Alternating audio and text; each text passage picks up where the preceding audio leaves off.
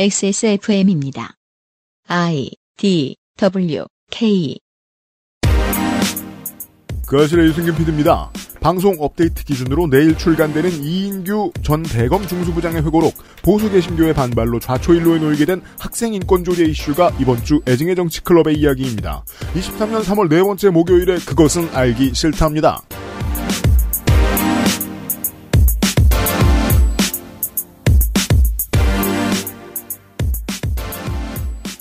안녕하세요, 청취자 여러분. 꽃잎이 떨어지기 시작한 한강가에서 보내드리는 497번째 2023년 3월 네 번째 주에 그것은 알기 싫답니다. 저는 윤세민 에디터와 함께 있습니다. 안녕하십니까 윤세민입니다. 더워요. 하루 동안 바뀌었고요. 네. 계절이. 이런 게 이제 화가 납니다. 몸이 뭐 관절이 예전에 비해 말을 듣지 않는다. 근력이 예전보다 떨어졌다. 뭐 근지구력이 예전보다 떨어졌다. 뭐 폐활량이 예전보다 떨어졌다. 이런 건 다 이해돼요. 네. 나이 들어서 바뀌는 몸의 변화. 음. 근데 왜 갑자기 꽃을 쳐다보게 되냐고. 평생 꽃은 늘 피었는데 평생 관심이 없다가 왜 요즘은 매일같이 꽃 어디 피었나 언제 피었나 며칠에 피나 이 생각을 왜 하냐고 정확히 44살부터 그러기 시작했어요. 사진 찍으셨어요? 보여드릴까요? 어젯밤에 학교에서. 벚꽃이 이만큼 나왔는데 네. 아 저는 지금 예, 애증의 정치클럽의 두 멤버들과 함께 있고요. 예, 벨비클럽장에 앉아 있고요. 네, 안녕하세요. 벨비 클럽장입니다. 건조 에디터도 나와 있습니다. 네, 반갑습니다. 이 날씨가 변하는 자연의 이치처럼 나이도 먹어가는데 비슷한 자연의 이치를 뉴스에서 찾아내 보려고 이번 주에 중요한 것들을 뽑아왔습니다. 애증의 정치클럽 시간에 잠시 후에 함께 하시겠고요. 요런 개념이 있습니다.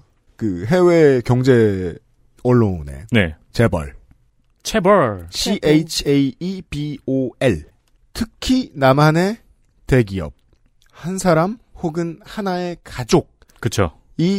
거의 전권을 가지고 있으며 하나의 종목으로 크지만 아주 여러 가지 산업의 분야에 발을 뻗고 서브시디어리 기업들을 만들어내는 기업을 의미하는 말입니다.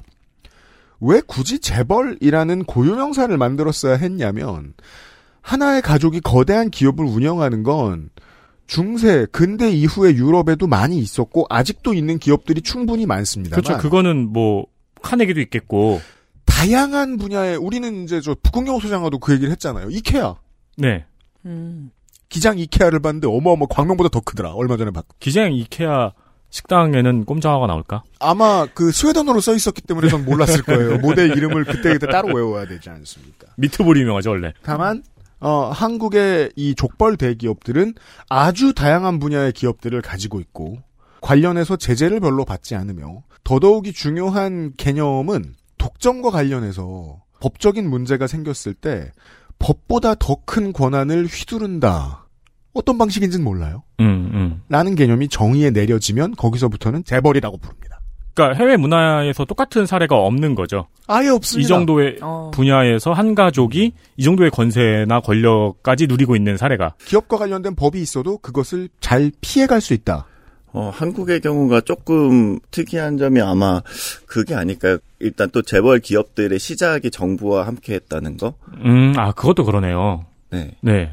그리하여 남아시아와 동아시아 전체에 이런 비슷한 개념들을 적용시켜 보려고 애를 쓰는 경제학자들이 덜어 있습니다. 음. 관치 경제에서 재벌이 탄생한다는 원리도 있기 때문이죠. 네. 공부해야 할 게 있으면 그 나라의 명사를 가지고 와서 고유명사로 써야 할 때가 있습니다. 보통 노동법을 무시하거나 ILO의 권고사항을 무시하고 오랫동안 일하게 했다가 사람이 스트레스로 인해 사망하는 일에 관련해서는 보통은 일본에서 쓴 단어를 갖다 썼습니다. 카로시. 가로시. 한국에도 이런 말이 없다 보니 이것을 그대로 가져와서 한국의 한자 읽는 발음 방식으로 만들어서 부르게 된 단어가 과로사인데 네. 이제는 일본에서 온 한국식 단어가 전 세계 경제지에 새로 쓰일 새로운 단어가 되었습니다. 아 연관 검색어 이겼어요? 과로사가 오. 이겼습니다. 어. 전혀였군요. 어. 역사의 안타까운 지점. 옷을 옷을 안타깝게 생각합니다.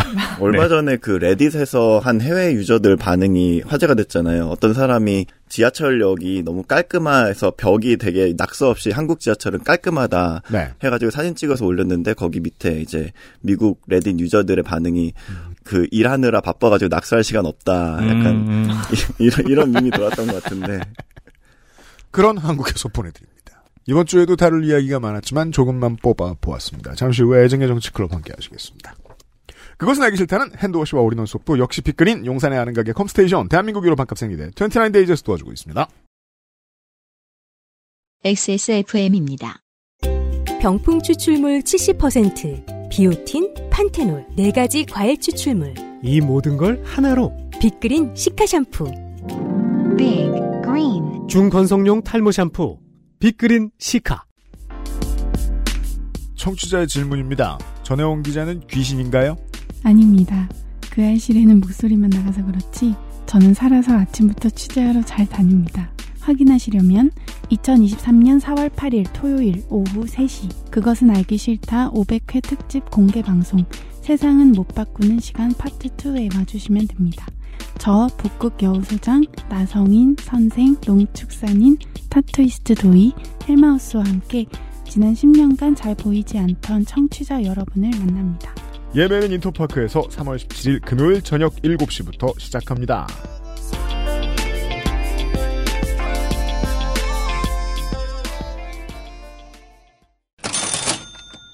10년의 시간.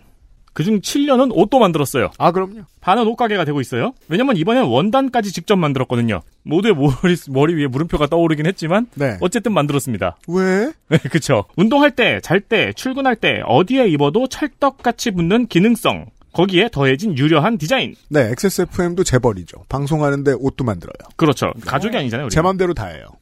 기능성에 대해서는 지금 증명이 된 게 같은 시기에 산 여러분의 티셔츠와 네. 지금 우리 티셔츠의 상태를 비교해 보시면 금방 알 수 있죠. 비교하세요. 넉넉하고 편한 standard fit. 아예 loose fit은 아니에요. 네.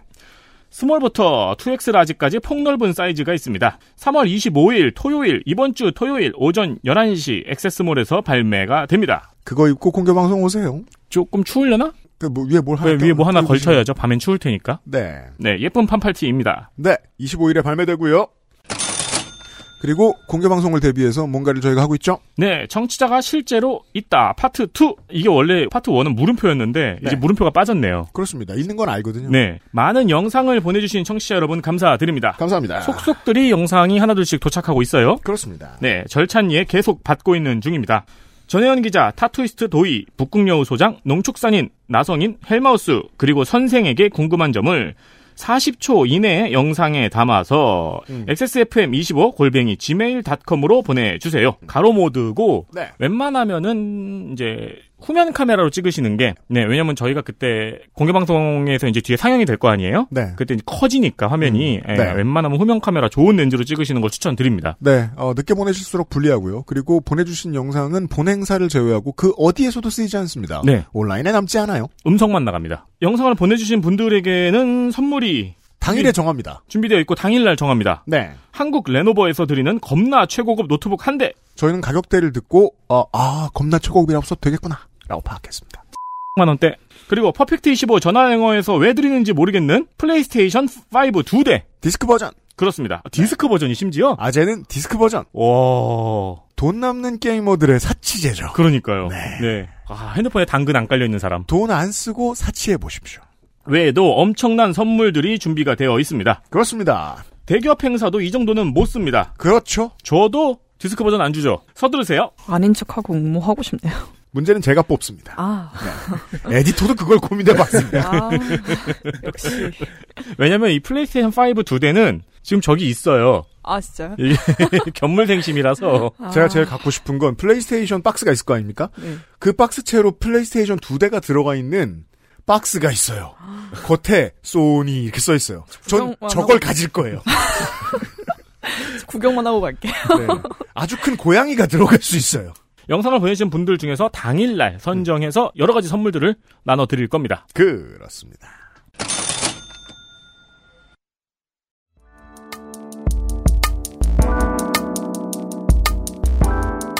기본에 충실한 뉴스 큐레이션. 애증의 정치 클럽.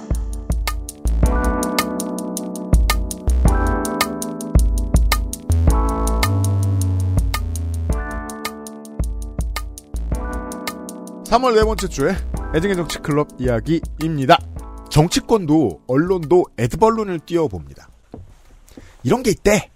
라고 말하고 반응이 나쁘지 않으면 근데 반응이 나쁘지 않은데 정치권 쪽에서 그냥 조용히 빨리 처리하고 싶다.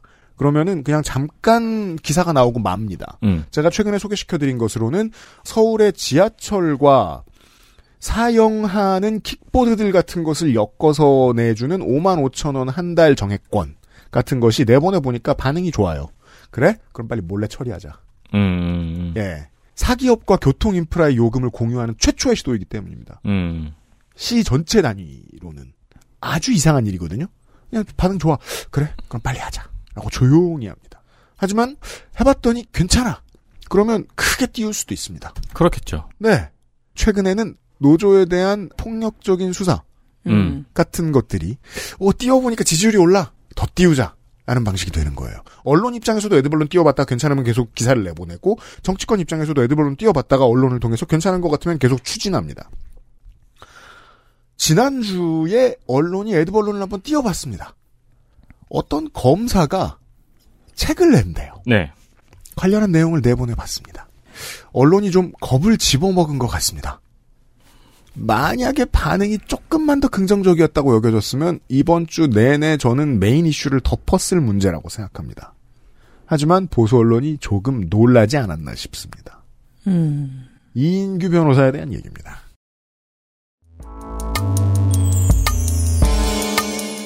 이슈 하나. 이인규 변호사의 회고록.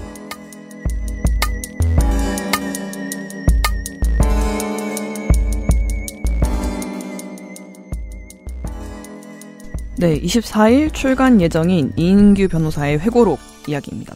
네. 책 제목은 이런데요. 음. 나는 대한민국 검사였다. 음. 누가 노무현을 죽였나. 네. 이고 지난주 목요일인 16일부터 언론을 통해 내용이 퍼졌다고 합니다. 그렇습니다. 내용들을 종합을 해보면 드는 궁금증은 이겁니다.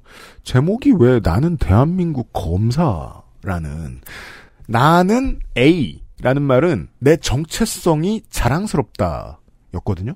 근데 예를 들어 나는 트랜스젠더 다 라고 얘기하면 그냥 이건 프라이드의 문제 아무 아주 쉬운 거잖아요. 근데 나는 A다가 아니라 나는 A였다거든요. 조금 빈곤해져요. A였다가 되면. 음. 이건 내가 이랬어서 부끄럽다가 아닌 이상 나는 자존심 세울 곳이 이거밖에 없었다거든요. 내 인생 긍정적이면. 내 인생 최대 업적. 난 지금 변호사인 게 부끄럽다예요. 음. 나는 검사였다가 주연이라면 왜 그런 말씀을 드리냐면 내가 검사인 것과 소개된 이 책의 내용은 대단히 큰 관련이 없습니다. 내가 검사인 것의 프라이드와. 아니면 혹 이렇게 연결될 수 있잖아요. 나는 대한민국 검사였다라는 거를 혹 반성적으로 또 쓸 수 있지 않을까. 그렇죠. 그럴 수도 있겠죠. 근데 기사 안 아, 봤어요? 아닌 아닌 것 같아서 문제죠. 네. 따라서 부제가 진짜 제목입니다. 누가 그렇죠. 노무현을 죽였나? 네. 네, 빨간색 박스 위에 쓰셨더라고요. 음. 네. 그래서 이인규 변호사가 뭐 하는 사람이었나 네. 많이들 아시겠지만 한번 훑어보겠습니다. 좋습니다. 네, 전 대검찰청 중앙수사부장 이었습니다. 2009, 중수부장. 네, 2009년 노무현 전 대통령 수사를 이끌었고요. 특수통으로서 올라갈 수 있는 가장 높고 중요한 위치입니다. 네, 그리고 2007년부터 계속 쭉쭉 승진을 하셔가지고 2009년에 이 자리까지 가셨더라고요. 빠르게 올라갑니다. 음. 그런데 이제 2009년에 이 수사 이후로 옷을 벗으셨습니다. 음. 네. 그래서 책은 전체 532쪽 엄청 두꺼운데 네. 그 중에 반 218쪽을 노 전 대통령 사건에 할애하고 있습니다. 앞뒤 얘기와 쓸모없는 얘기를 제외하면 내용의 절반이 하나의 사건이라는 거니까 사실상 메인 이슈라고 볼수 그렇죠. 있어요. 네. 네. 그러니까 브레이킹 배드의 마약 이야기인 거예요. 음, 음. 음. 네, 그 노무현 전 대통령 수사 같은 경우에는 빠르게 요약해 볼게요. 이게 고민을 했는데 생각보다 이걸 모르시는 분들이 많은 수밖에 없더라고요. 왜냐하면 당장 제 주변만 봐도 음. 당시 상황이 실제로 어땠는지 너무 알 수가 없기 때문에 왜냐면은 저희는 이제 20대 세대는 이걸 뭐 공부를 한 것도 아니고 교과서에도 당연히 안 나오고 그쵸. 그 당시에 기억은 없고 그냥 어 뉴스에 뭐 대통령이 죽었대 약간 그러고 끝인 거잖아요. 맞아요. 음. 맞아요. 네, 맞아요. 그리고 그 뒤에 이걸 찾아볼 일이 없어요. 정말 대단히 정치 좀 오타쿠가 아닌 이상. 음, 음. 이게 네. 이제 09년의 사건인데 이거를 이제 10여 년짜리의 얘기로도 잠시 후에 말씀을 드리겠습니다만 이거는 이제 이번 달에 우리나라 전국과 비추어 볼 때 100년간 이어지고 있는 어떤 우리나라 정치사의 하나의 표지예요. 그 의미를 그렇게 중요하게 다룰 수가 없습니다. 2023년의 대한민국은. 네. 네, 가끔 remind할 필요는 있습니다. 네, 그럼 한번 해보겠습니다. 음. 그래서 노무현 전 대통령이 퇴임 후에 음. 박연차 전 태강실업 회장으로부터 뇌물을 받았다는 혐의로 검찰 수사를 받았습니다. 음. 박 회장으로부터 아내인 권양숙 여사가 140만 달러, 아들과 조카 사위가 500만 달러를 받았는데 여기에 노 전 대통령이 관여를 했느냐가 쟁점이었는데요. 음. 박 회장은 노무현 대통령이 관여를 했다고 진술을 했고 네. 노 대통령이 이를 부인하면서 결백을 주장을 했습니다. 음. 그런데 노무현 대통령이 사망을 하면서 공소권 없음을 이유로 수사가 종결이 됐죠. 그렇습니다. 네, 그 당시에는 검찰이 너무 과도하게 수사를 했다. 음. 너무 대통령의 명예를 훼손시켰다. 그래서 그런 선택을 했다라는 풀이가 중론이 됐고요. 그렇습니다. 네, 이로 인해서 임기 변호사가 검사를 그만뒀습니다. 네. 그 프로세스까지는 아무도 의심을 하지 않고 이인규 변호사도 심각하게 부정하지 않습니다. 네. 네. 수사 안 했다고 막 이럴 순 없잖아요. 왜냐하면 본인의 입으로 나온 워딩 중엔 그런 게 있었거든요. 계속해서 검사를 하고 싶었다. 음. 네. 그렇죠. 네, 그래서 회고록은 이 사건에 대해서 218쪽을 할애 크게 세 가지 쟁점을 다루고 있는데요. 그 쟁점들을 나온 이야기들을 토대로 정리를 해드리겠습니다. 네, 첫 네. 번째는 자신과 검찰은 노무현 대통령 사망에 책임이 없다. 음. 입니다. 이제 수사 국면에서 노무현 대통령의 사망에 가장 큰 영향을 미쳤다고 지목되는 사건이 명품 시계 피아제 시계 수수 의혹인데요. 네. 피아제 시계입니다. 네, 이게 일명 논두렁 시계라고 더 많이 얘기가 되죠. 음. 네, 권양숙 여사가 박 회장으로부터 시가 2억 원대의 시계를 받았는데 음. 노무현 대통령이 이에 대해서 집사람이 봉화마을 논두렁에 내다 버렸다고 진술했다는 의혹입니다. 음. 이 보도 이후에 어떻게 2억 원짜리 시계를 논두렁에 내다 버릴 수 있냐 서민들은 뭐 힘든데 뭐 이런 식으로 얘기를 하면서 네, 굉장히 비난 여론이 걷잡을 수 없게 커졌는데요. 음. 그런데 문제는 이 논두렁에 버렸다는 진술이 어디서 나왔는지에 대한 근거가 없었다는 겁니다. 음. 그런데도 언론은 이걸 다 그대로 받았었고 엄청나게 퍼졌고 음. 논두렁이 일종의 밈이 됐죠. 맞아요. 네, 아마 지금도 쓰고 있지 않나요? 뭐. 제가 자주 얘기하는 단어 어감 정치. 논이면 논이고 땅이면 땅이지. 논두렁이라는 단어는 이때만 중요하게 등장합니다. 저 거의 안 쓰는 얘기죠. 딱 사실. 한 네. 번. 네. 네. 네, 그래서 이 변호사가 이인규 변호사가 이렇게 과장된 수사 내용을 제공한 유력 배후로 지목이 됐었습니다. 음. 네, 검찰이 수사 내용을 흘려서 일부러 언론 플레이를 했다는 거죠. 음, 음. 그런데 이인규 변호사가 이제 회고록에서는 명품시계 수수는 사실인다, 사실이지만 논두렁에 버렸다는 보도는 검찰이 아니라 국정원 기획에 의한 것이라고 주장을 했습니다. 네, 이게 이제 정말로 그 사실을 알고 있는 사람들이 도매금으로 잡혀 들어가면 서로를 탓하기 시작한단 말이에요. 이 싸움을 되게 길게 했습니다. 이인규 변호사 측이. 내, 그건 내가 한 거 아니다. 그건 국정원이 퍼뜨린 거다. 음. 거의 검사를 그만두고 계속 10여 년 동안 이 주장을 하셨어요. 맞습니다. 네, 사실 새로운 주장은 아니고요. 그래서 근데 그래서 사람들이 2016년에 이거에 관심 있는 사람들이 이상하게 생각했던 거예요. 2017년에 이제 정권이 바뀌고 난 다음에 국정원 개혁과 관련된 조사를 하기 시작했을 때 국정원이 그러면 이인규 중수부장의 말대로 어 정말로 이런 흑색 선전을 했나 를 알아보기 시작했을 때 미국으로 갑니다. 그렇습니다. 그래서 MB 정권이 정치적 의도를 가지고 국정원을 통해 언론 플레이를 했다는 주장인데요. 요약하자면 음.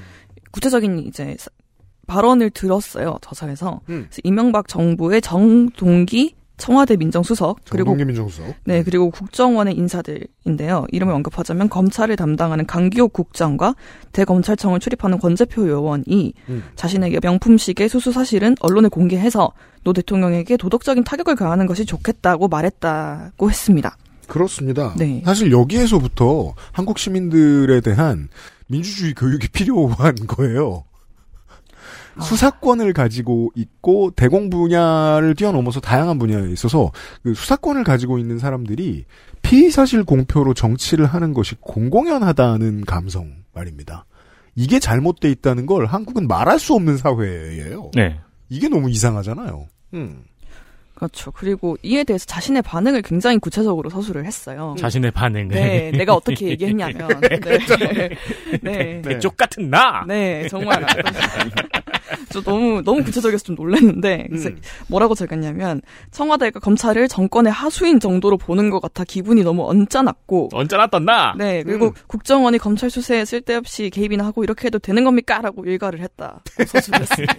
일갈. 네 일갈. 팩트 체크 안 되는 지점입니다. 그렇죠. 이게 본인이 당시에 이제 방문을 하고 갔, 나서 메모를 해뒀대요. 그래서 그걸 기반으로 썼다고 했거든요. 음. 네. 이게 그렇게 생각해야죠. 이인규 중수부장이 2015년에 했던 말이 그거였잖아요. 국정원이 주도했다. 우리는 네. 안 했다. 근데 그럼 그렇게 하기 위해서 재료가 필요하잖아요. 그 검찰이 안 주면 누가 주냐는 겁니다. 그렇죠. 정보기관의 구성상 말입니다. 그렇죠. 음. 그걸 이제 그쪽 용어로 빨대 라고 합니다. 네. 네. 하더라고요. 빨대는 어디에 꽂았냐? 왜 검찰에 꽂지 않았겠느냐? 음, 음.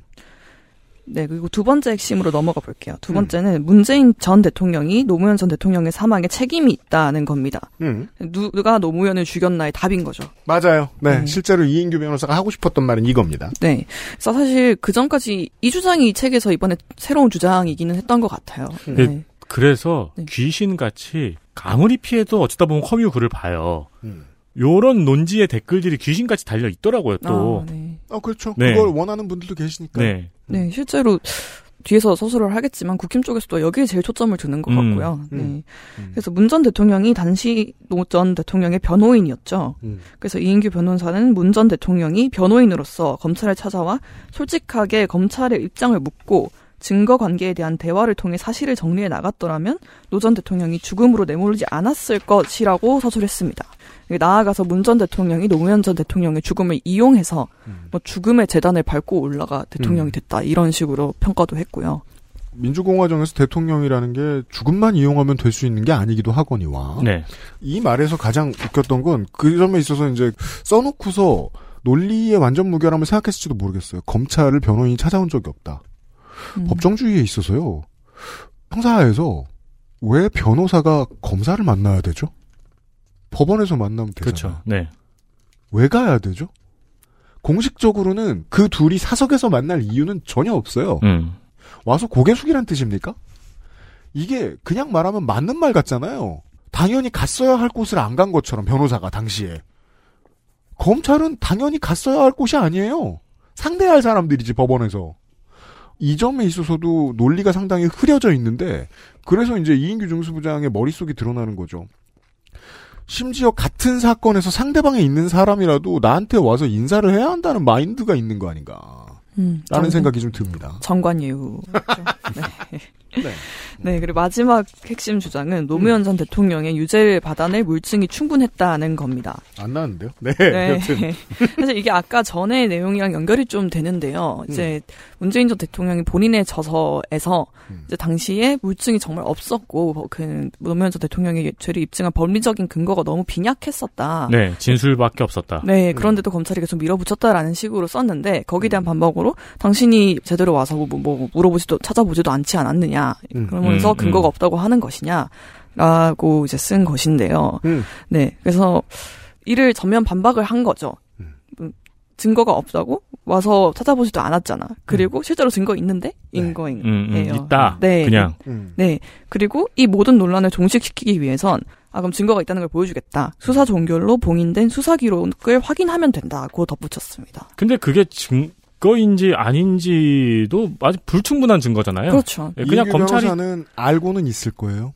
예, 예. 네. 예. 검찰이 찾아낸 소스에 불과하지 뭐 재판장에서 인정된 증거가 증거라고 할 수가 네. 없잖아요. 그래서 이제 여기에서부터 이, 런 본론이 나와요. 네, 뭐 100년 이야기는 뭐 손희상 선생하고 얘기하도록 합시다. 우리가 지난번에 야증의 정치 클럽 시간에도 얘기를 했잖아요. 한국의 정치는 이제 민주화 독재의 대결 혹은 어, 1세계와 3세계의 대결 같은 구도로 100년을 이어져 왔다. 그 한가운데에 2009년에 노무현 대통령의 서거가 놓여져 있습니다. 왜냐하면 본인의 임기 때부터 검찰이 정치의 주인공이 된다는 사실을 가장 잘 느꼈을 사람이 노무현 대통령이었을 네. 거고 퇴임 후에 엄청나게 많이 생각을 했겠죠. 노무현 대통령이 사망한 이후에 그걸 겪은 4, 50대는 지금까지 자세히 알고 있진 못해도 아, 저 사람들이 수사를 이용해서 정치를 저렇게 하는구나 정도의 각성. 음. 그 이게 좀 차갑게 얘기하면 노무현 대통령은 그걸 알리고 싶었던 음, 음. 것입니다. 왜냐하면 대통령까지 올라간 사람은 죽을 때까지도 숨 쉬는 것 자체가 다 정치니까. 저는 참여정부 때 20대 초반이었잖아요. 네. 그때 굉장히 궁금했어요. 음. 왜 대통령이랑 검사가 사이가 안 좋지? 아, 그전엔 그런 걸 본 적이 없잖아요. 그렇죠. 네. 네. 확실히 전례가 없는. 그러니까 왜, 왜. 검사, 근데 그 세상 사람들은, 어른들은 원래 사이가 안 좋은 것처럼 얘기를 또 하는 거예요. 그래서, 어, 이상하다. 왜 대통령이랑 검사가 사이가 안 좋지? 그걸 그때 처음 알았어요. 국민의 정부 때 조금 멀어집니다. 음. 예, 검찰이 독립적인 힘을 낼 수 있다는 사실을 자각하면서부터. 하지만 어, DJ는 품에 안고 다스리는 옛날 보스 스타일이었기 때문에 참여정부 때 같은 문제는 생기지 않았죠. 참여정부 때부터 본격화되죠. 우리가 잘 알고 있는 그 TV 쇼 때문에 음. 젊은 검사들과의 대화. 네. 네.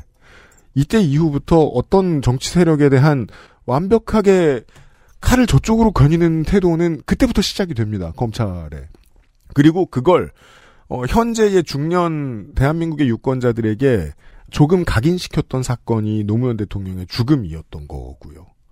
그리고 이건 이후에 언론을 통해서 많이 재생산되지도 않고 어려운 말로 시계가 어쨌다, 뭐 몇백만 달러가 어쨌다 이런 제목으로만 보여지면 무슨 일제 강점기 관련해서 교육을 받는 것처럼 와닿진 않아요.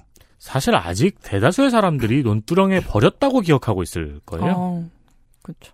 문제는 중요한 건 이인규가 뭐가 감춰져 있다고 말하는 건지는 모르겠지만 재판에서 나온 물증 중에서는 그와 관련된 비슷한 증언도 없어요. 네.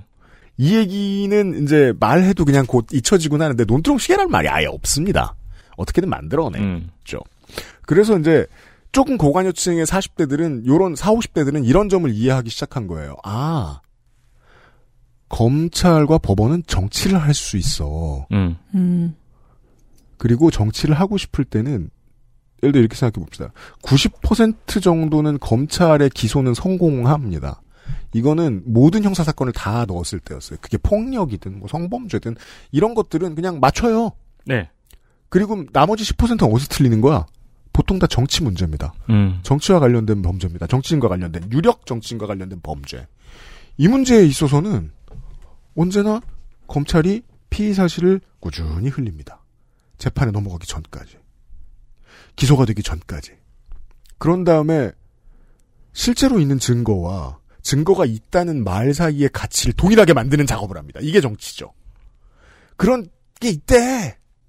돈을 얼마를 받았대. 라는 말이 대중에 흐르면 그건 여론이 돼서 정치적인 힘이 돼서 검찰에게 돌아옵니다. 이 기준으로 보시면 우리가 언론에서 보는 많은 평론가들의 정치색을 구분할 수 있습니다. 검찰의 정치적 의도를 의심하고 분석하느냐, 아니면 검찰이 하면 범죄가 있는 모양입니다라고 말하고 넘어가느냐. 이 문제는 사실 온 세계가 다 겪고 있는 문제입니다. 우리는 아주 오래전에 브라질의 지우마 우세프 대통령 탄핵 당시에 대해서 이런 얘기를 한 적이 있었고, 네. 예. 비슷한 얘기들을 마- 많이 나눈 적이 있었습니다. 그리고 그 관심도가 어느 때보다도 높아진 세대가 있고, 그리고 이걸 겪지 않았으니 모르는 세대가 있는 거죠. 음. 네. 그 상황에서 빠질 수 없는 주체가 이제 언론이죠. 네. 네, 언론 이야기를 해보겠습니다. 음.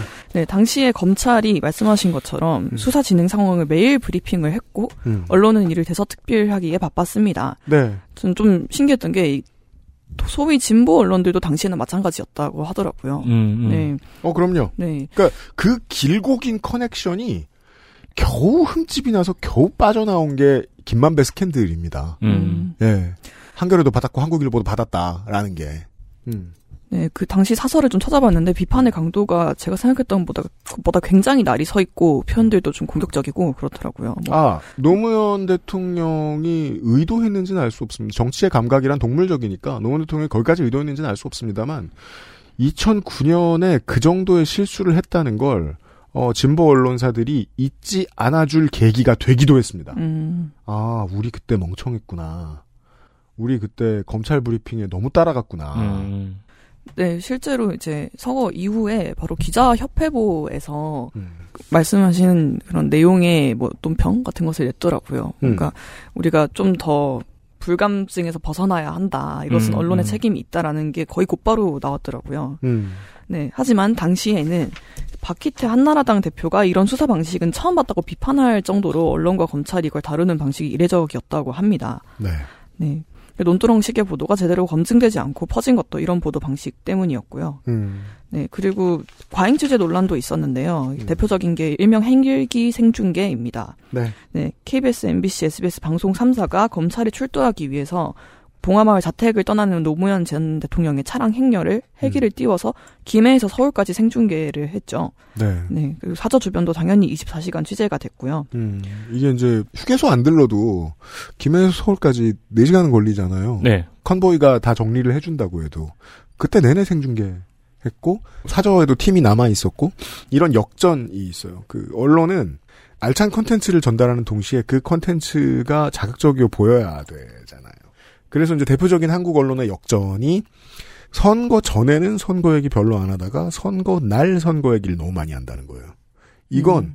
언론의 사명에는 맞지 않아요. 왜냐하면 시민들은 다 마음을 정한 다음에 떠들거든요. 음. 그 뒤에 나오는 건 투전판이죠. 누가 이기는지 보자. 경마 같은 거예요. 음, 365 배트에서 그런 거 할 거예요, 아마. 우리나라 총선이나 대선 같은 거 할때 음. 그런 거 하라고 보여주는 거예요. 왜? 그때 시청률이 훨씬 높으니까. 그 전에 우리가 선거 방송하는 거 같은 거 할 때는 아무도 그거 안 하잖아요. 네. 이런 역전은 자극 때문에 일어납니다. 그 자극을 엄청나게 활용하고 그때는 반성할 기재조차 몰랐어요. 이게 잘못된 거야? 그냥 음. 그 사람들이 관심을 가지니까 그냥 따라다니는 거지 뭐. 그리고 그걸 포장하는 말이 이제 국민의 알 권리이죠. 네. 아니 그걸 왜 알아야 돼? 그쵸. 네. 그 비슷한 느낌이 백신 우리나라에 처음 왔을 때 음. 이동 경로 헬기가 다 따라갔잖아요. 네. 그 사무실에서 보면서 직원들이 근데 이걸 이렇게까지 볼 필요가 있어?라고 했거든요. 그 알 권리 다 채워 드렸으니까 이제 백신 좀 맞으셔야 될 거 아니야. 음.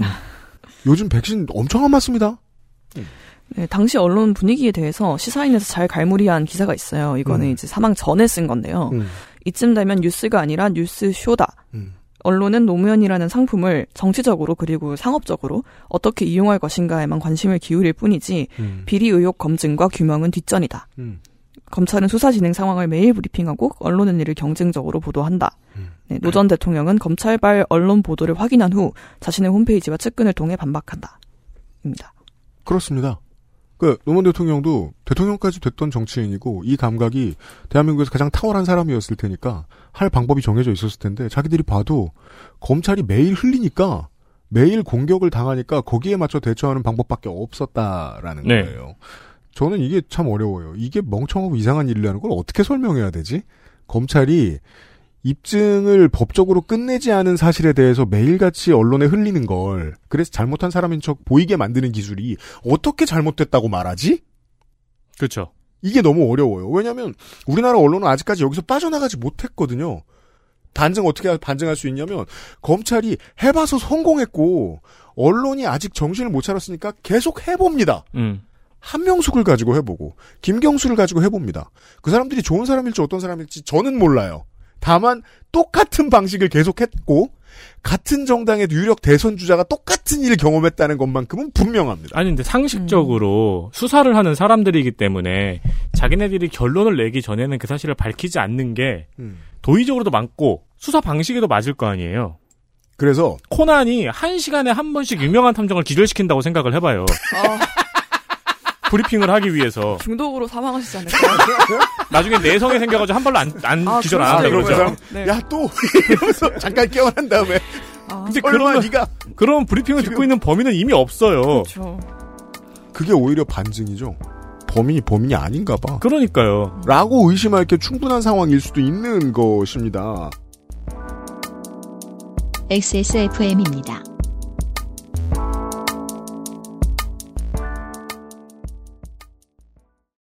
아직도 생리대 유목민? 어떤 생리대를 써야 할지 불안하신가요? 100% 유기농, 발암물질 유해 성분 불검출. 어떠한 피부에도 자극 없이 안전하게. 무화학 수압 가공. 100% 국내 생산. 믿을 수 있는 생리대. 소중한 사람들, 소중한 당신에겐 29 Days 유기농 real cotton ultra slim. 내장 그래픽을 갖춘 안정적인 CPU, GPU의 가장 적절한 메인보드. 하드디스크만 써본 분들은 상상조차 하기 힘든 속도의 M.2 SSD. 기능성과 디자인을 모두 충족하는 케이스까지 이달의 PC로 빠르게 구매하실 수 있습니다. 010-8279-5568 원하시는 다른 어떤 사양도 대처할 수 있는 컴스테이션에 문의하셔도 좋습니다. 주식회사 컴스테이션.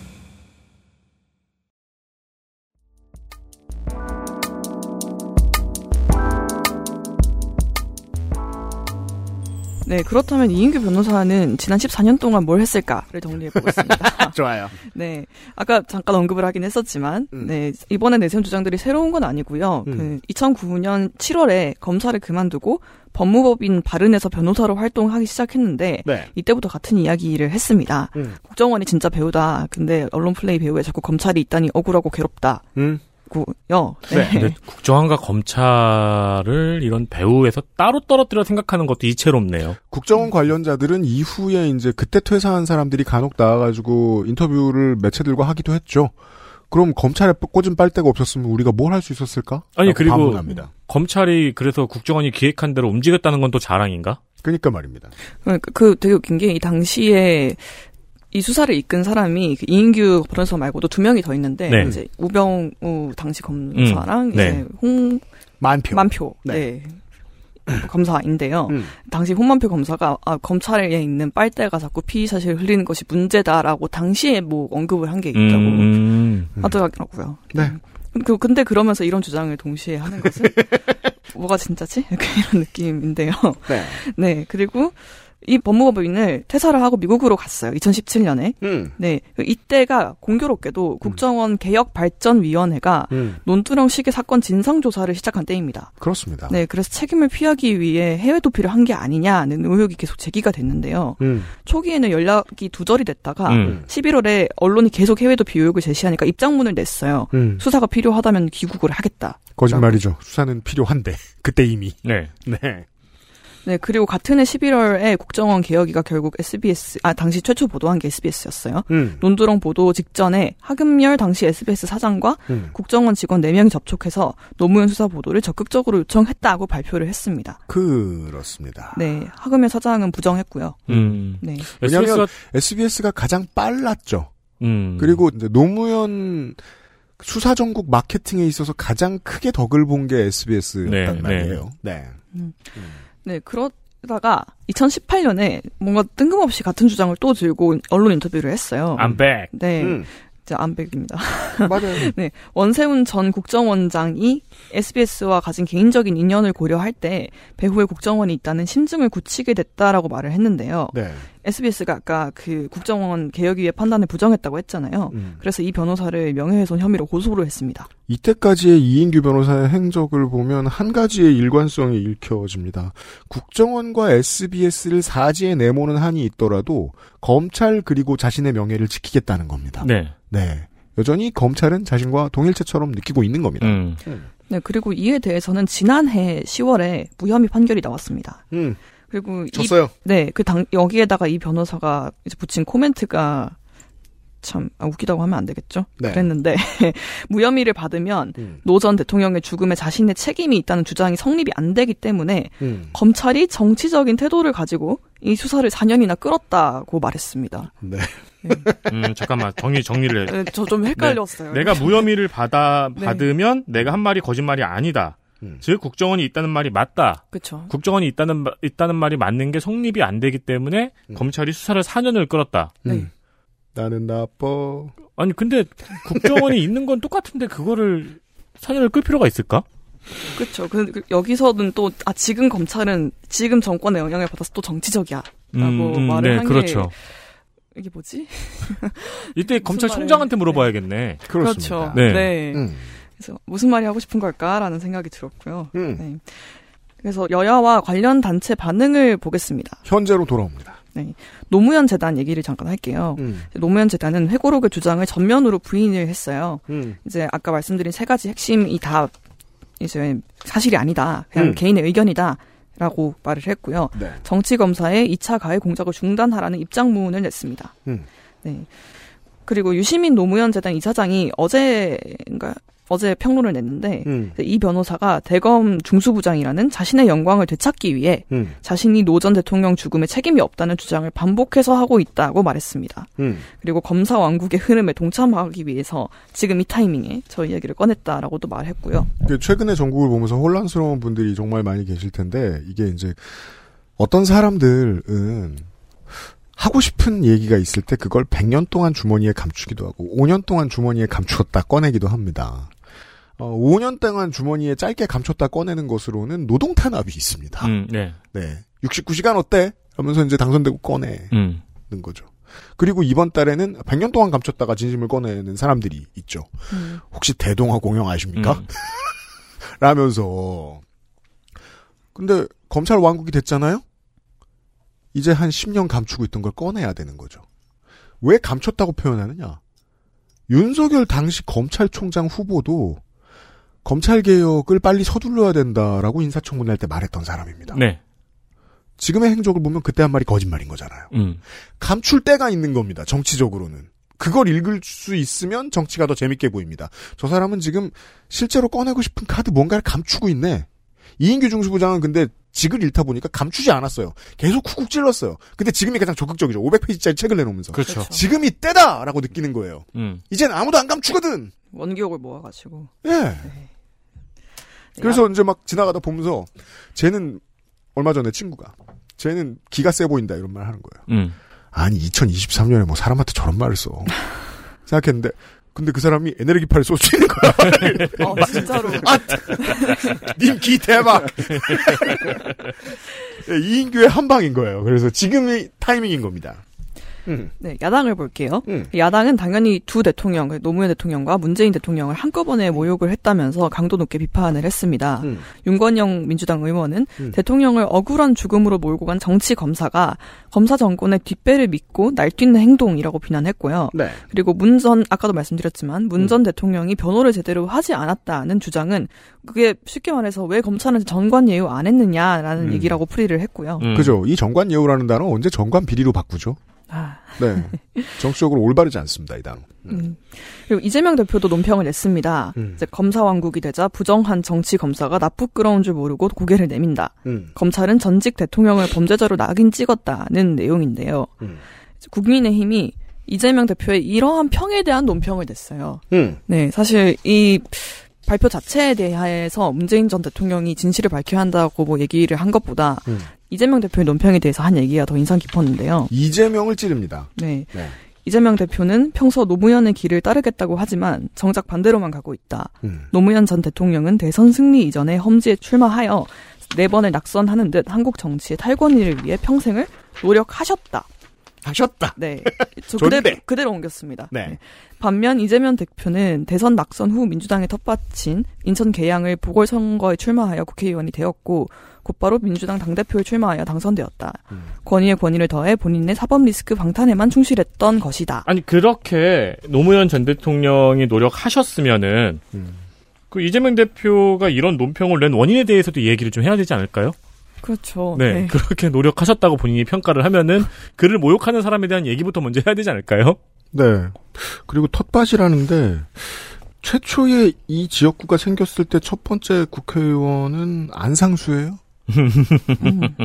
한나라당, 신한국당, 한나라당도 세 번 당선된 적이 있기도 하거니와 이거는 이제 이재명 대표 편들어줄 필요는 없는 게 현재의 정치 구도는 이제 우리 고관여층 정치 여러분들이 잘 아실 테니까 꺼내놓고 싶은데 못 꺼내고 감추어야 할 때는 거짓말을 해야 돼요.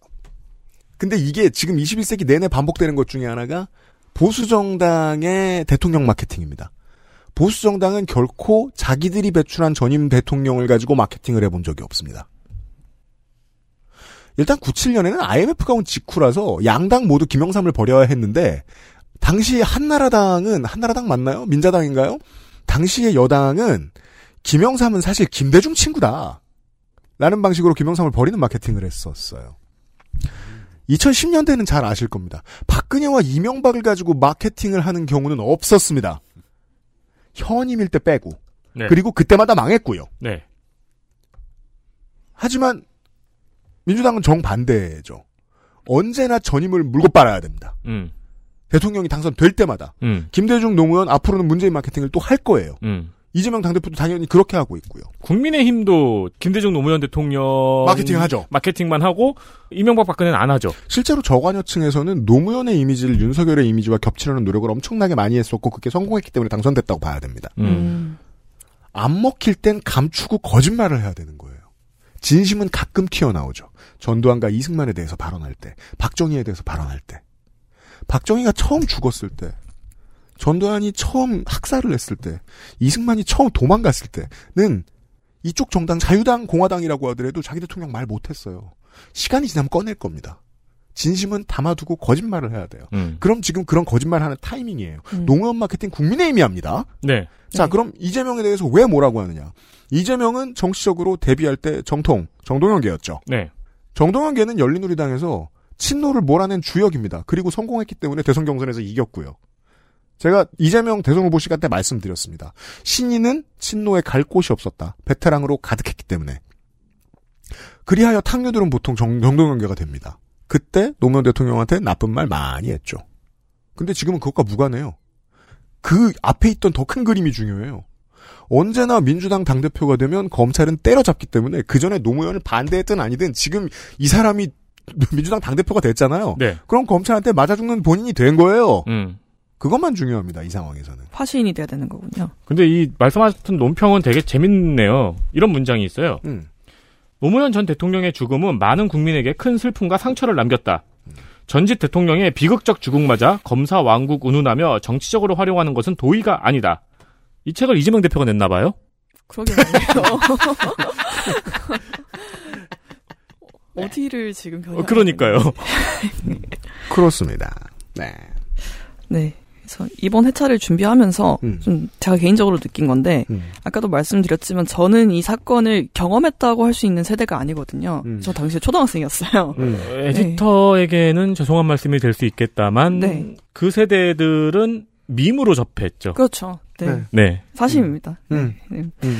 그래서 일배식 글로 접하죠. 네. 그렇죠. 그래서 사실 제가 이걸 경험하는 방식은 말씀하신 거에 훨씬 가까워요. 뭔가 또 저희 논두렁 식이 뭔지를 몰라도 논두렁 얘기가 뭔가 나온다는 건 음. 알고 있었거든요. 일베에서 네. 뭐만 하면 뭐 찾으러 간다고 한다는 것을. 음. 음. 네, 그래서 완전히 이걸 통해서 생성된 약간 세계관이 다르다고 느꼈거든요. 음. 그래서 요새 민주당이 자꾸 노무현 정신을 계승한다 이런 얘기를 할때 음. 노무현 정신이 뭔데 이런 생각을 그렇겠죠. 지금의 20대는 하게 돼요. 대체 음. 그게 뭐길래 저렇게 막 숭고하게 얘기를 하는 거지? 음. 왜 자꾸 조국을 수호한다고 하는 거지? 뭘 그렇게 음. 지켜야 되지? 막 이런 얘기를 하- 생각을 하게 되는데. 그게 감정적으로 너무 끌어올라졌을 때가 조국 정국이었죠. 네. 네. 그 저, 그래서 항상 저 사람들은 왜 저렇게 흥분해 있는 걸까라는 음. 생각을 하게 되고 이게 어떻게 보면 정치 혐오로 가는 맞아요. 길이란 생각도 들어요. 근데 이번에 저도 이제 조사를 해보니까 좀 이 시기를 겪은 사람들 혹은 정치인들의 멘탈리티가 좀 이해는 되더라고요. 아, 저 음. 사람들은 저기서 수호라는 말을 하는구나. 음. 이런 식으로. 네. 그래서 음. 아, 이게 굉장히 많은 것들을 변화시켰고, 음. 뭔가 지금도 우리 이 사건을 겪지 않은 사람들도 그 영향력 아래에 놓여 있구나. 네. 그렇다면 더더욱 알아야겠다라는 생각이 들었습니다. 네, 네. 맞습니다.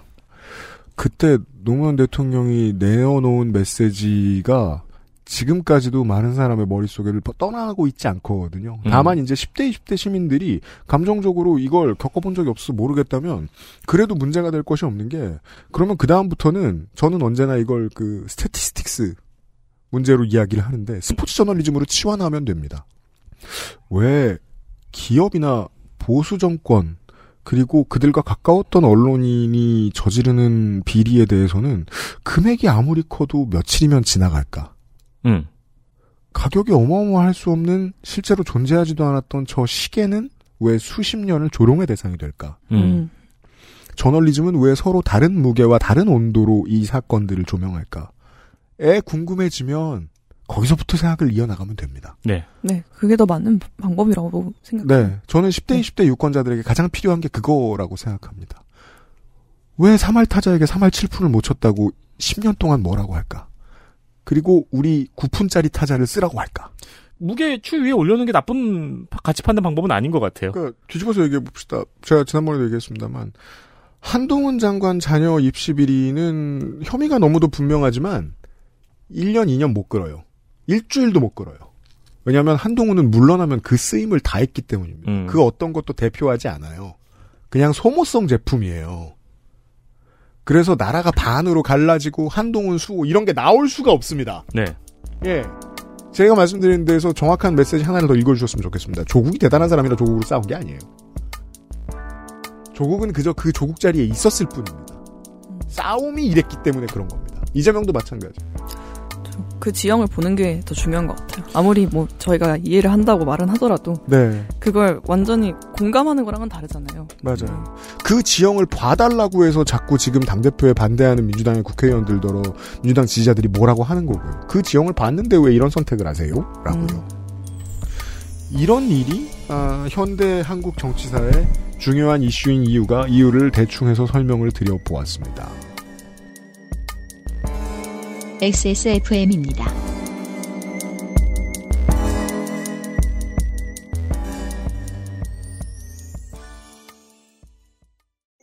두피가 건조하고 간지럽다면 트러블이 생기고 심지어 비듬까지 아직 빅그린 안 써보셨나요? 약해진 두피에 필요한 건 저자극 세정, 강한 보습력으로 생기 있는 모발까지. 빅 그린 두피를 씻자 빅그린 시카 샴푸 청취자 질문입니다. 헬마우스는 대본이 없으면 말을 아예 못하는 사람이라던데 사실인가요? 아닙니다. 저는 그 알실 기준으로 보면 대본 내용의 10배를 떠들고 가는 사람입니다. 자, 이런 영양가 없는 질문을 빼고 모든 질문을 청취자 여러분께 받고 있습니다. 청취자가 실제로 있다 파트 2 영상 질문 이벤트 북구여우 소장, 손희상 선생, 타투이스트 도희, 전혜원 기자, 농축산인, 나성인, 그리고 헬머스에게 평소 궁금하셨던 것들을 40초 이내에 영상에 담아서 xsfm25 골뱅이 gmail.com으로 3월 30일 목요일까지 보내주세요. 그것은 알기 싫다 500회 공개 방송에서 청취자 여러분 앞에서 저희가 직접 답하고 영상을 보내주신 분께 엄청난 선물을 보내드리겠습니다. 23년 4월 8일 토요일 오후 3시에 직접 만나 뵙겠습니다.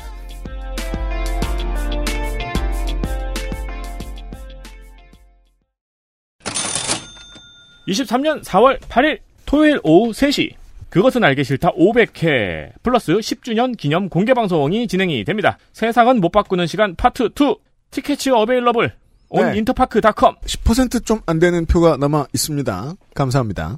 아직 윤석열도 문재인도 박근혜도 대통령이 아니었던 시절 시작했어요. 미국이 경제 위기를 이제 슬슬 벗어날 때쯤에 음. 시작했었죠. 맞아요. 그것은 알기 싫다가 23년에도 짱짱하게 여러분들을 만나 뵙고 있습니다. 그럼요. 10년, 사실은 12년이죠, 방송은. 네. 10년간 팟캐스트 플랫폼에는 무수히 많은 한국어 컨텐츠가 등록되고 사라졌지만 XSFM처럼 컨텐츠와 산업 모두에서 유의미한 생태계를 만든 회사는 아예 없었어요. 안타깝습니다. 하나라도 있으면 좋은데. 사실 있는 게 좋아요, 저희한테도. 그니까요. 네. 이것을 가능하게 만든 청취자와 게스트 여러분께 감사 인사를 드리는 시간입니다. 그 알실 공개 방송은 아까도 말씀을 드렸지만 잔인무도하게 많은 선물로 유명합니다. 심지어 못 받으시는 분이 아예 없어요, 청취자 여러분. 그렇죠. 아까 말씀드린 선물이 다가 아니에요. 그 저기 뭐야 영상을 안 보내주시는 분들에게도 많은 선물이 준비되어 오시는 있습니다. 모든 분들께 오- 드리는 선물도 있어요. 맞습니다. 출연자들도 만나고 선물도 받아가는 그것은 알기 싫다 500회 공개 방송의 티켓이 얼마 남지 않았습니다. 인터파크로 가보세요. 두 분도 오시죠. 네, 갑니다. 네, 초대해주셔서 감사합니다. 저희는. 사실 정말 막바지에 조인해가지고 이렇게 공개 방송 참여하는 게 너무 염치 없어 보이기도 하고 그렇다고. 뭐 두 분 온다고 갑자기 뭐 적자로 돌아서고 이러진 않기 때문에. 그렇죠, 그렇죠. 제 입장에서는 뭐 어려운 선택은 아니었습니다.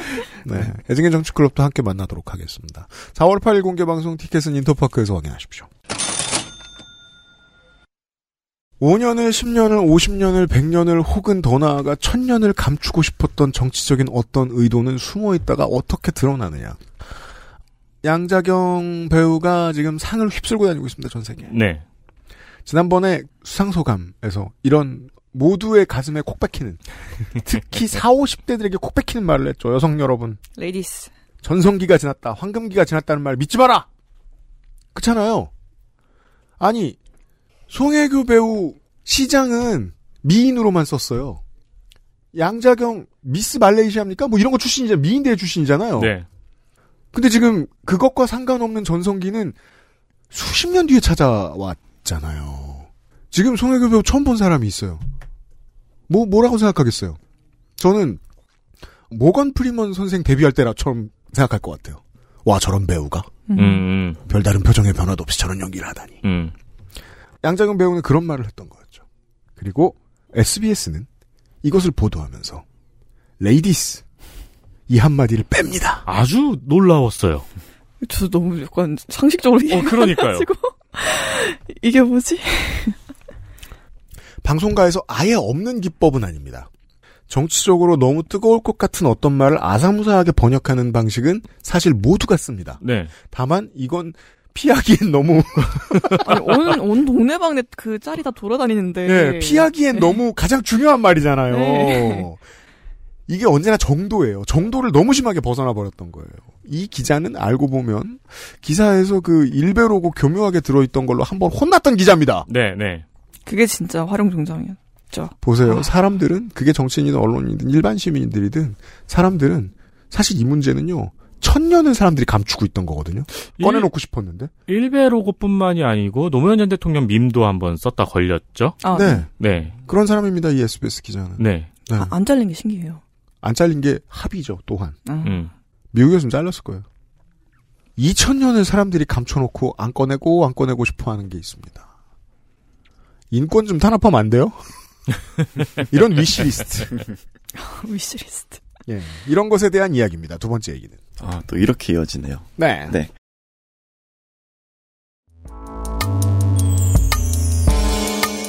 이슈 둘. 학생 인권 조례를 위협하는 사람들.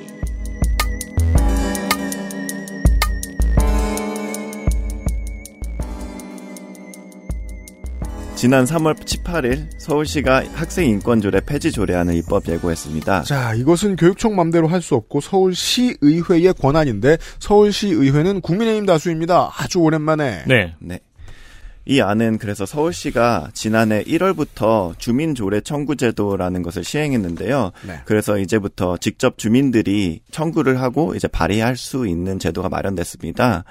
그런데 이제 서울시가 요번에 이렇게 주민조례 청구 제도를 통해서 발의한 내용을 수리하면서 이것이 제1호 주민조례 청구 발의안이 됐습니다. 그렇습니다. 주민조례 청구 발의 같은 조례를 만들고 나면 보통 1호 조례가 이제 언론에 좀 나오고 그 보도자료를 쓰면 기자들이 받아주니까 뭘 할까를 고민하다가 대개는 이런 방식을 택합니다. 사실은 시의회도 할 수 있는데 시민단체의 이름을 빌어서 넣은 조례들이 음, 음. 보통 통과됩니다. 네. 오, 우리 이건 몰랐는데 이런 건 잘 안 나와요. 네. 네, 원래 하고 싶었던 일을 처리합니다. 아, 그래서 학생 인권 조례는 학생의 인권을 보장하기 위해 지자체에서 도입한 조례를 말합니다. 예. 어, 지자체마다 내용이 다르긴 하지만 대체적으로 차별 금지, 평등권, 용모와 복장의 자유 등을 포함하고 있습니다. 음? 2010년 경기도에서 처음 도입되어서 현재 경기, 광주, 서울, 전북, 충남, 제주 등 총 6개의 지자체에서 시행되고 있습니다. 네. 하지만 서울의 상황도 그렇고 충북에서 또한 학생 인권 조례를 폐지하자는 청원이 나와 있는 상황입니다. 네, 우리 도지사님 친일 발언 열심히 하시다가 지금 힘들죠. 네. 음. 네, 경기와 전북에서도 조례 폐지에 대한 논의가 진행 중인데요. 음. 어, 반대하는 측의 의견을 요약해 보자면 첫 번째로는 성에 대한 인식 우려, 그리고 두 번째로는 교권 추락 이렇게 어, 크게 두 가지 이유를 꼽고 있습니다. 네. 어, 그래서 오늘은 전자에 조금 더 집중해 보도록 하겠습니다. 왜냐면 사실 두 번째는 사람들이 별로 얘기를 안 하거든요. 네. 그리고 이제 후자의 교권 추락은 일반적으로 인류가 나이 들어갈 때 보수화되는 패턴을 대변하는 메시지입니다. 이거는 이제 세대 갈등을 만들어낼 때 보수 언론이 쓰는 방식하고도 비슷하죠. 세대 갈등을 방- 만들어내는 방법들 중에 여러 가지 중에 하나는 어, 청소년 범죄자를 부각시키는 겁니다. 음. 청소년 범죄자를 많이 부각시키면 우리나라에서는 보통 어떤 말 많이 하죠? 초법소년 연령. 초법소년 연령 같은 걸 많이 말하게 되면 정치적으로 어떤 변화가 생기냐면 어른들은 아이들이 잘못 큰 데에 잘못이 없다라는 인식을 심어주는 결과가 됩니다. 이게 네. 가장 이상해요. 이게 우경화의 가장 이상한 기- 지름길 중에 하나입니다. 그러고 나면 아이들을 막 다루자라는 것이 정치적인 의도로 읽히게 됩니다. 교권 강화는 교권 확보는 민주적인 사회에서 필요한 이슈지만 이게 폭력적인 이슈로 돌변이 될 때가 있습니다. 다만 이것은 여전히 자연스러운 사람들이 보수화되는 흐름에 놓여 있는데 더 이상한 건 자연스럽지 않아요. 성에 대한 인식 우려만큼은요. 이걸 해석해 줄 거예요? 그래서 처음 학생 인권 조례가 발의된 배경에는 어떤 이유가 있을까요? 음. 애초부터 헌법으로 보장된 학생들의 인권이 지켜지지 않고 있다는 문제 의식 때문이었습니다. 네, 이게 사실 100년 전부터 얘기됐어야 되는 문제일 거예요. 네, 맞습니다. 음. 그래서 체벌이나 강제 야간 자율학습, 두발과 복장 규제 등 사실상 교실에서 학생들을 대상으로 벌여지는 인권 침해 사례들은 그동안 규범적으로 용인되어 왔던 것이 현실이었습니다. 그 규범의 포맷은 일제강점기 때 만들어집니다. 네. 네. 뭐 사실 뭐 여기 계신 에디터님과 PD님만 하더라도 학교 다니면서 이렇게 선생님께 마주보거나 체벌 경험은 너무 흔한 그쵸. 아무렇지도 않죠. 네. 네. 그래서 이제 부끄러운 줄 알아야겠다는 생각을 종종 하고 살죠. 20대나 30대 초반하고 같이 있을 때는 맞던 얘기 하면 안 되잖아요. 네. 왜냐하면 우리한테 너무 당연했기 때문에 그 얘기하면서 분노를 하네요 우리가. 우리 그. 그쵸, 그쵸. 그리고 지금도 많이 맞아요. 네. 맞는 거 때리면 안 되지 않아요? 싸우고 싶진 않습니다. 학생인권 조례가 없는 곳들이 있잖아요. 아, 그러면 네. 때릴 수 있어요? 네, 저도 맞았어요. 어, 근데, 그렇구나. 약간 근데 정말 그 말이 그러니까 제가 중학교 때 그러니까 월- 워낙 이게 엎드려 뻗쳐하고 막 빠따로 이렇게 엉덩이를 맞는 게 네. 되게 이게 일상적인 일이었으니까 음. 저는 그냥 그렇게 선생님한테 맞고 이제 아빠랑 한 하루는 그냥 이렇게 목욕을 하는데 아빠가 제 엉덩이를 뵙고 너무 놀라시는 거예요. 음. 아니 도대체 엉덩이가 왜 이러냐고 그래서 학교에서 그 선생님한테 맞았다 그러니까 음.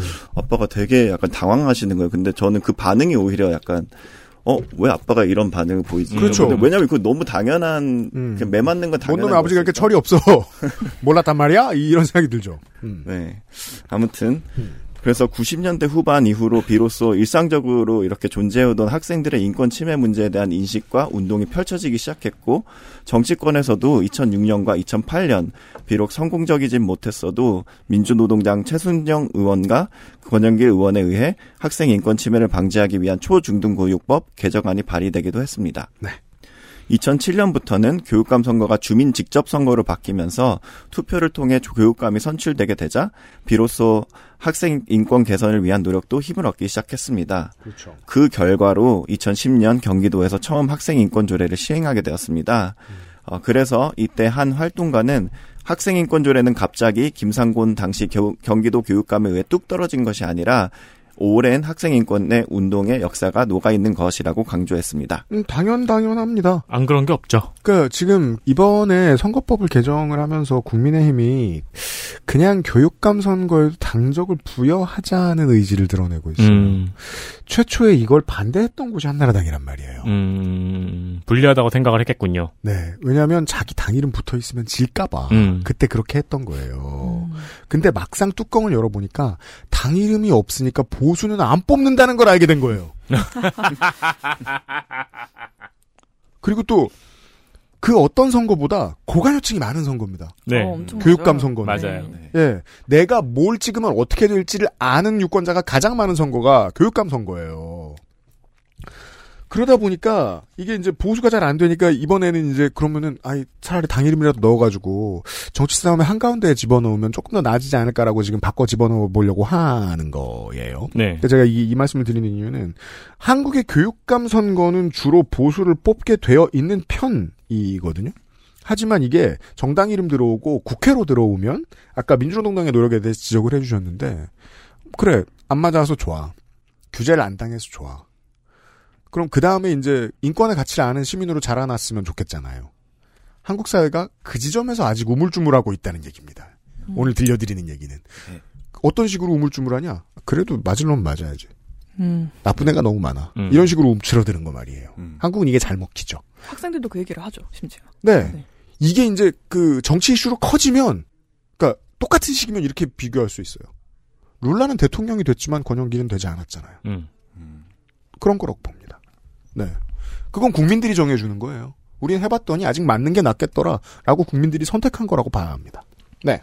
네. 어, 그래서 실제로 학생인권조례 시행 후 많은 변화가 있었는데요. 그럼요. 어, 경기도에서는 체벌을 경험한 학생 비율이 2010년 69%에서 2019년 8%로 크게 감소했으며, 아, 생각했던 것보다 많네요. 그래서. 네. 네. 음. 교육청 내에 학생인권센터, 학생인권위원회 등의 기구가 설치되는 등 행정적, 제도적으로 학생 인권을 위한 토대가 마련이 되었습니다. 이건 조례가 없는 곳에서도 상당히 많이 그러니까 해보니까 괜찮아서 이렇게 한다는 걸 이번에 그 정수진 변호사 아들 학폭 때문에 알게 됐죠. 네. 다들 이런 시스템은 갖고 있구나. 음. 부모도 참여하고 다른 학교 학생도 참여하고 장학사도 참여하고 그래서 야이 놈이네 이러면서 모여서 음. 객관적인 의견을 나누는 그런 네. 음. 네, 그런 흐름이 이제 계속되고 있었는데, 음. 어, 그리고 서울시는 2012년부터 학생 인권 조례를 시행했는데요. 음.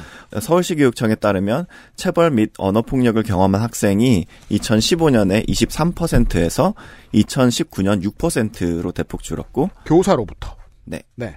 어, 두발 자유화 등으로 개성을 드러낼 수 있다고 응답한 학생은 57%에서 95%로 크게 늘었습니다. 그렇습니다. 그래서 이처럼 나름 긍정적인 성과로 평가할 수 있는 지표도 존재하고 학생 인권 개선의 명목을 보더라도 학생 인권 조례는 마땅히 더욱 확대되어야 할 것 같은데 왜 이렇게 큰 반대를 직면하면서 폐지 위기에 내몰리고 있을까요? 사실 이 싸움은 단순히 교육계를 넘어서 그동안 국회에서 차별금지법이 번번이 저지되었던 맥락에서 읽힐 수 있다고 봅니다. 네. 이 싸움은 특히 보수 개신교계가 참여해온 이념 전쟁의 연장선상에 있습니다. 그렇습니다. 어, 우선 조례 폐지 청구서를 열람하면 대표 청구인의 이름을 볼 수 있어요. 누가 이제 이것을 발의를 했나.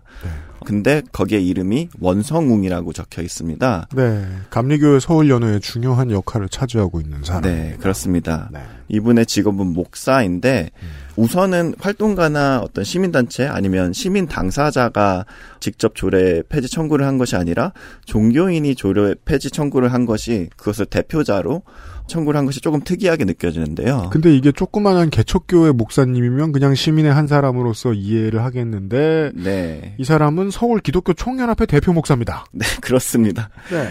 그래서 그냥 목사가 아니라 이분은 이제 감리교에서는 짱 목사. 네, 감독이라고 있는데요. 네. 최근까지 기독교 대한 감리교단의 서울연의 감독이었습니다. 음. 그래서 조금 어, 개신교 신자가 아닌 분들을 위해서 설명을 덧붙이자면 음. 감독은 천주교에서는 약간 주교와 비슷한 직책이고 음. 감리교단 내에서 가장 높은 직책이면서 음. 국내에는 11명밖에 없습니다. 야, 국대 스타팅 11이에요? 맞습니다. 그래서 네. 군대로 따지면 포스타 장군 정도 되는 그러니까요. 그런 위치입니다. 네. 이분은 여기 단체 이름이 조금 긴데 음. 진정한 평등을 바라며 나쁜 차별 금지법을 반대하는 전국 연합 음. 줄여서 진평연이라고 하는데 음. 여기에 공동 대표이기도 합니다. 음. 그리고 또 서울 차별 금지법을 반대하는 뭐 연대 이런 모임의 또 공동 대표를 또 맡고 계세요. 네. 근데 이 진평연이라는 단체 대표 회장은 아마 아실 수도 있는데 이제 초대형 교회인 영락교회 담임 목사, 네. 예, 위임 목사이며 예, 서울 시내를 꽉 잡고 있는 여기서 시내란 이제 트레디셔널한 의미의 종로. 음. 네. 네, 종로구를 꽉 잡고 있는 교회죠. 영락교회. 그렇습니다. 그리고 공동 대표에는 이제 소강성 목사도 이름을 올렸는데 음. 소강성 목사가 심우하는 새 에덴 교회는 등록 교인 수만 10만을 넘습니다. 와. 네.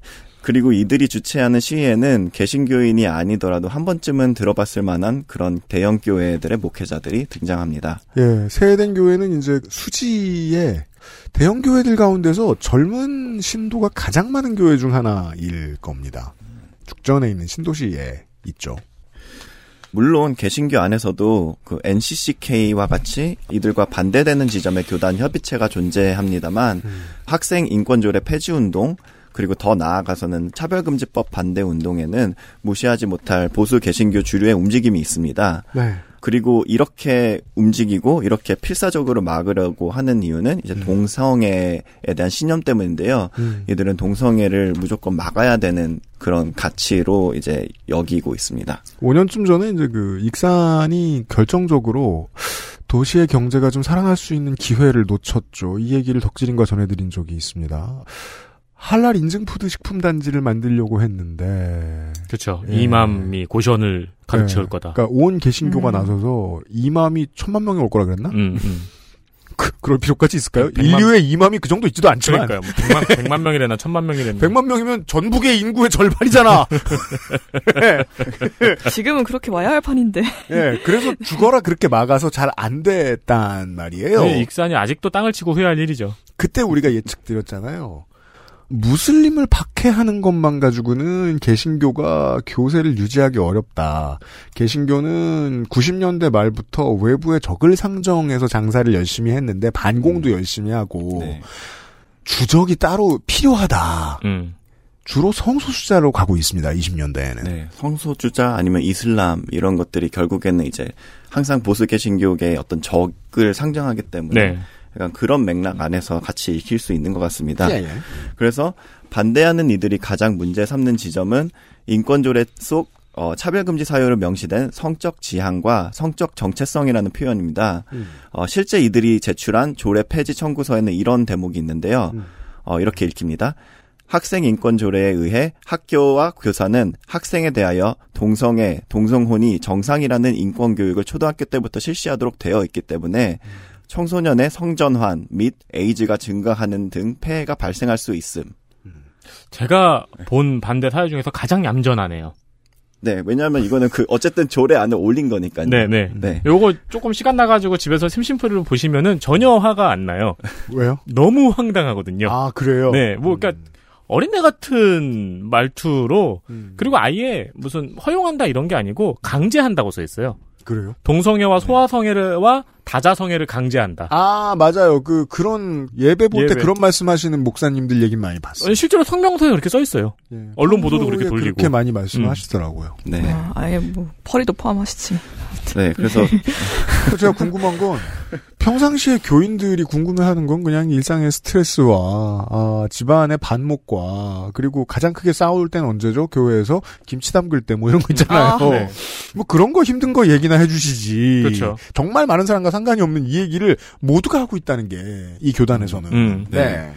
그래서 그래도 에디터님이 지적해 주신 것처럼 그나마 점잖은 표현이기는 해도 음. 이 문장도 사실 인과관계가 아마 이해가 잘 안 가실 거라고 생각이 듭니다. 아, 네, 그럼요.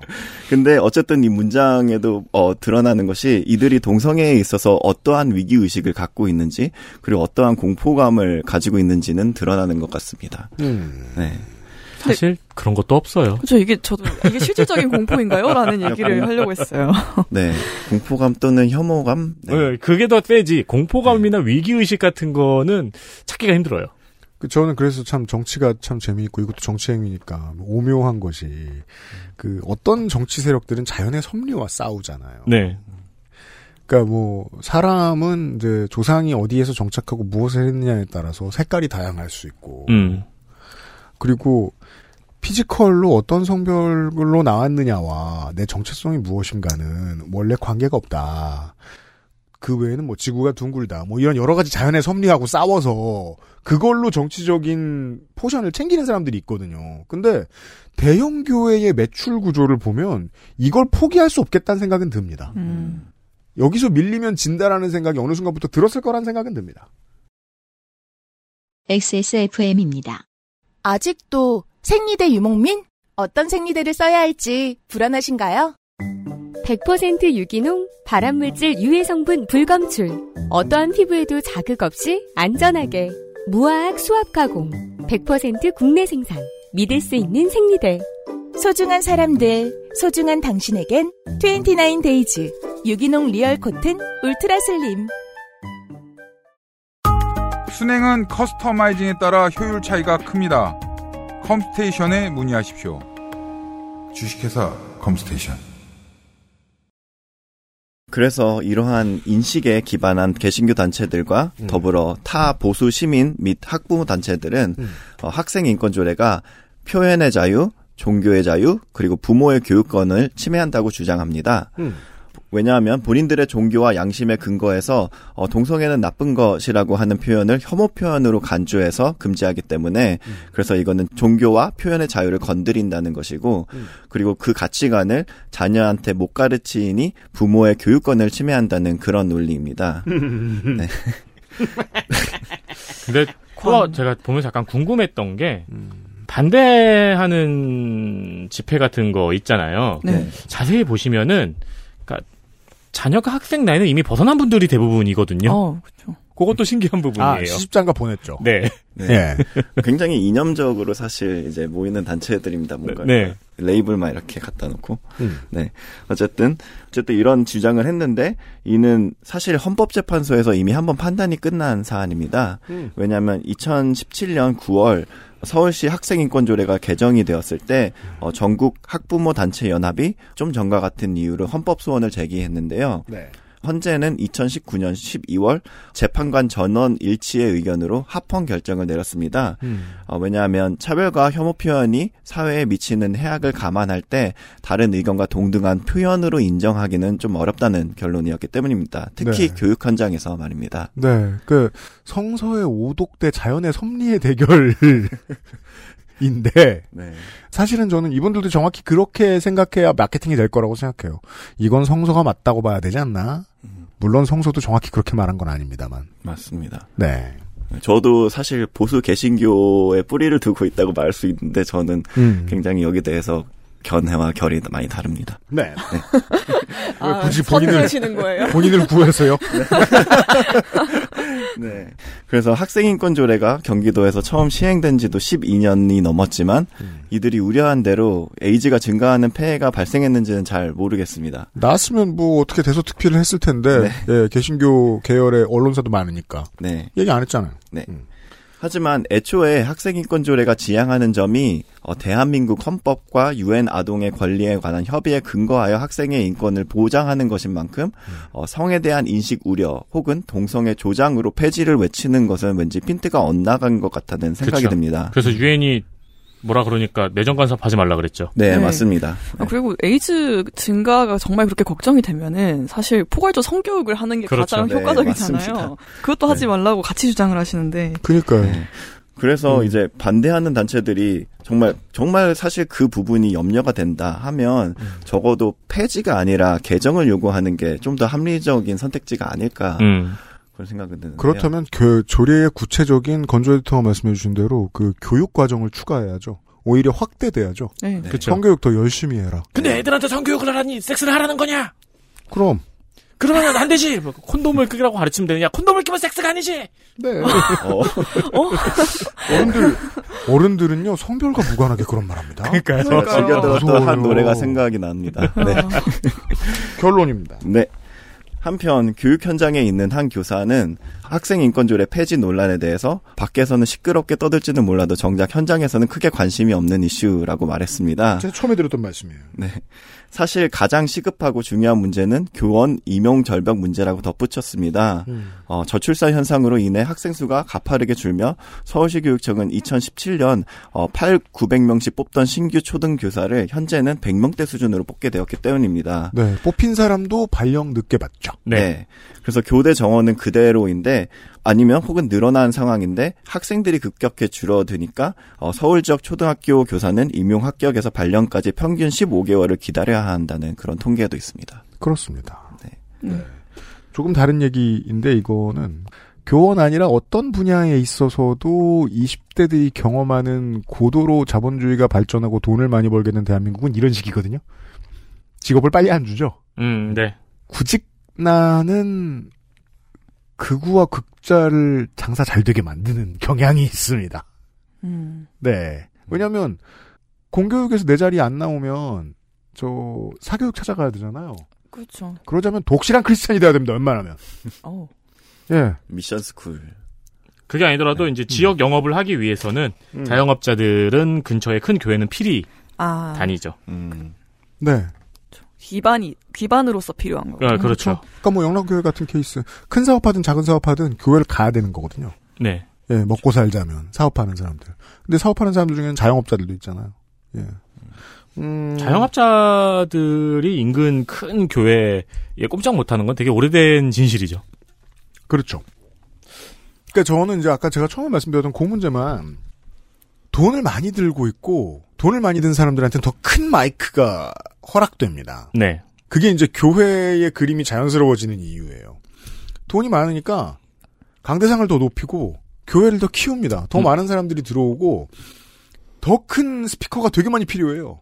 그걸 가지는 사람이 되는 거예요. 우- 약간 뭐랄까 건축의 정수처럼 느껴져요. 가끔씩 보면은. 아 맞아요. 이렇게 큰 강당을 아. 기둥 하나도 없이 이런 네. 느낌으로. 네. 도쿄돔 같죠. 네네. 더 많은 사람들에게 말을 할 수 있는 권력은 어디서 나타나냐면 이 사람의 말이 어딘가로 은연중에 퍼져나가죠. 원래 이 목사님이 하셨던 말인데 이렇게 얘기하지도 않아요. 어서 들었으니까 말하게 되는 거예요.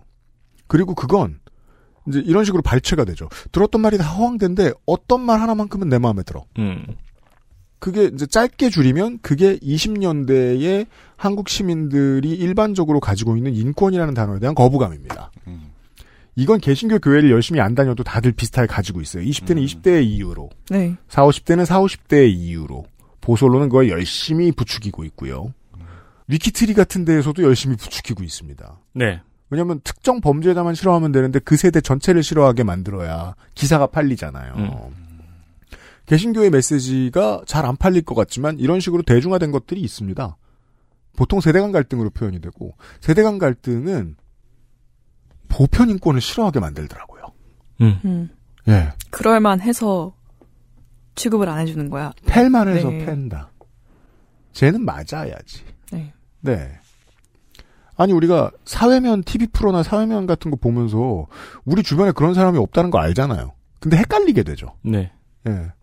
저 사람 그런 사람 아니야? 하고 인간은 본능적으로 움츠러드니까 음. 10억 명 중에 한 명 나쁜 놈을 보면 내 주변에도 그런 사람들이 있지 않을까 하고 겁나는 게 그런 거니까. 예. 근데 전통적으로 종교는 누군가를 겁내게 했잖아요. 예. 한국에서는 그 마케팅을 너무너무 잘하고. 저는 그 보수 개신교가 한국의 보수 개신교가 가장 잘 시켜놓은 마케팅이 이거라고 생각합니다. 평등에 대한 거부감, 천부인권에 대한 거부감을 만들어 놓은 것. 네. 이것은 생각보다 넓고 어 이건 정치 지형으로 보면 보수 정당이나 리버럴 정당이나 다수의 그 지지자 시민들은 다 이렇게 생각한다고 봅니다. 지금 믿을 곳이 별로 없어요. 그래서 학생 인권 조례에 숨겨진 진실. 조금 된 짤 같아요. 제 5조 차별받지 않을 권리. 이건 성관계 임신 출산을 조장합니다. 조, 장 제 12조 개성을 실현할 권리. 이건 문신, 피어싱, 염색, 화장 등의 지도가 불가해집니다. 그 지도하지 말라니까. 제 10조 휴식권 학습 부담에서 벗어나 휴식할 권리. 음. 이건 수업 시간에 잠자는 학생의 지도를 불가하게 만듭니다. 그건 할 수 있어요. 제 13조 사생활의 자유. 원하는 인간관계 존중 권리. 음. 문제가 커요. 음. 불법 서클 일진의 지도가 불가해집니다. 아 그렇군요. 27조 상담 및 조사 등 청구권. 음. 교사 부모를 고발하는 권리가 생겨요. 네. 그렇군요. 좋은데요? 너무 좋다. 제 5조 차별받지 않을 권리. 음. 가장 문제예요. 음. 동성애, 동성혼을 옹호하는 교육을 실시할 겁니다. 네. 아까 옹호할 수는 있는데요. 하라고 권장은 안 할 건데요. 근데 이게 되게 옛날 네. 짤인 게 여기 옹호였잖아요. 옹호면 옛날 짤이거든요. 아 그래요? 지금은 아, 강제로 강제. 바뀌었어요. 그게 하면 되는 건가요? 그것도 네. 신기한 네. 일이네요. 네. 한다고 돼- 되는 거야. 지금 너무 헤테로섹슈얼들을 너무나 주체성을 앗아간 그러니까. 주체성 없는 존재로 저평가하고 있는 거잖아요. 그니까요. 네. 다들 그렇게 게이가 되는 거야, 짤이잖아. 그러니까 그렇다면 애초에 모든 그게 사- 사실이라고 생각하는 사람 없다고. 애초에 모든 사람은 그런 경향성을 가지고 태어나는 것인 이게 바로 자연의 섭리? 여기. 네. 네. 아, 아무튼 이 흐름 속에서 학생 인권 조례까지 위험에 처했다. 하는 이야기를 전해드리면서 이번 주에 애증의 정치 클럽 시간을 마무리해 주도록 하겠습니다. 두 분은 4월 8일 공개 방송 아니구나 그 전주에 다시 만나나? 아무튼 다시 만나 뵙도록 네, 하겠고 전주에 다시 뵙니다. 네. 저희는 내일 이 시간에 어, 손희상 선생과 함께 돌아오도록 하겠습니다. 유승균 PD와 윤세민 에디터였고요. 애증의 정치 클럽 멤버 여러분도 안녕히 가세요. 청취자 여러분 내일 만나요. 감사합니다. 감사합니다. XSFM입니다. I D W K